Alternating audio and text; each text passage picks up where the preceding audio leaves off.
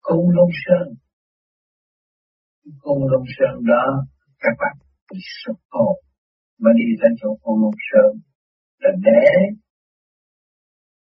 cho vạn linh có ý thức chịu tu tới đó. Hưởng cái thanh khí nhẹ của trời Phật. Không một đó. Để đó trong niệm và tiến hóa nhưng mà nó chậm hơn những người có thể xác. Bên trong cái thể xác này nó cũng phải có một cái điểm tựa phát triển đi lên cồn đồng sơn, cho nên con người xuất hồn thấy rõ cái cồn đồng sơn nó nằm ở chỗ nào nó nằm trên bộ đạo của chúng ta cho nên các bạn đã có cái hình điểm siêu thiên địa các bạn thấy bao nhiêu cây cỏ, bao nhiêu những cây cổ thụ lớn đẹp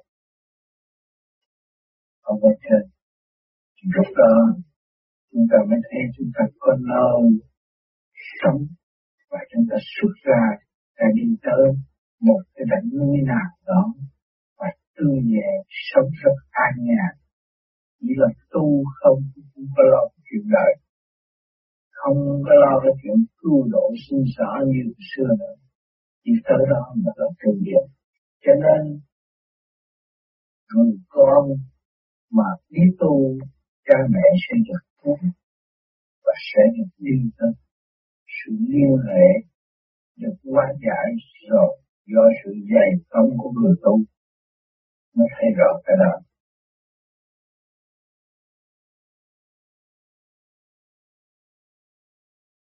Thưa Thầy, Cung Lung Sơn là nơi nào? Nơi đó có gì khác với thế gian hiện chúng ta đang sống? Người tu vô vi đến trình độ nào? Khi bỏ xác mới được đến nơi đó để tiếp tục tu. Người tu tâm phải dứt khoát. Hồn chúng ta đang ngự trong thể xác. Thể xác này là động loạn theo chiều hướng của hành, chim mọc thủy hỏa thổ, kích động và phản động, triền miên. Mà nếu chúng ta dứt khoát được nhập định thì chúng ta mới đến chỗ thanh tịnh tỉnh thức được.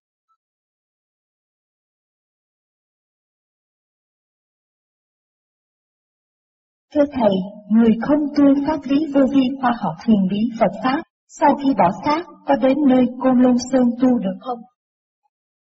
Đó là cũng như câu kể trên, tâm dứt khoát không phải là người tu mang tiếng tu mà tâm không dứt khoát cũng bị đọa địa ngục. Người tu tâm phải dứt khoát mới đạt tới nguyên lý của trời đất. Lúc đó nhắm mắt là đi lên khỏi thanh tịnh. Thay vì núp ẩn trong sự động loạn.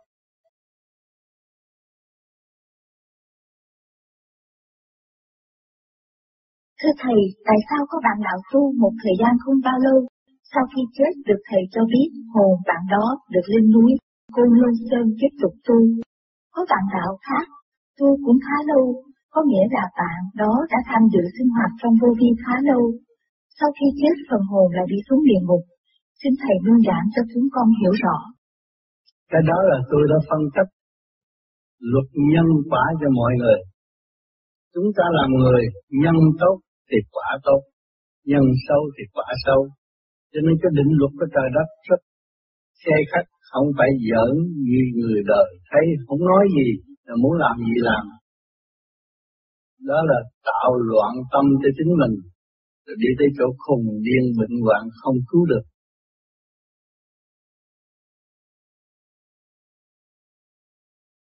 Thế này chúng ta cần hỏi cầu Con đi vào trở lại cái vấn đề hồn và vía khi mà hồn vía tương hội là đến bậc lá thị cảnh chứ còn những cái phần hồn mà lên cái cô lương sơn để tu tập, thì cái phần vía thì thầy ở đâu? Cái phần mà lên cô lương sơn tu tập là nhiều khi những phần hồn đi lên, nhưng mà cái vía nhiều khi bị loạn đứng ở trên giường thấy bị hành hạ cũng có mình cho nên nhiều người người ta xuất ra hay chụp tại sao tôi bị đang bị hành hạ như địa ngục nhưng mà cái hồn là thế này. Tùy theo cái tội trạng mà hai người đồng tu là hai người đồng đi. Cho nên chúng ta tu cái pháp này lỡ thối cho nó được sau này hồn tiến tu hộ rồi, hai người đồng đi còn người thường á, nhiều khi cái hồn có làm phước có tu được, nhưng mà cái vía sai lầm. Cái phía lúc đó điều thiện và làm cho cái hồn mất thì giờ không có tiến được, cái vía vía ta bị đoạn đứng trên dùng thấy bị đoạn mà cũng là ông chứ không ăn nhưng một thời gian sau, ở bên trên tu khá rồi mới tương hội phải một thời gian sau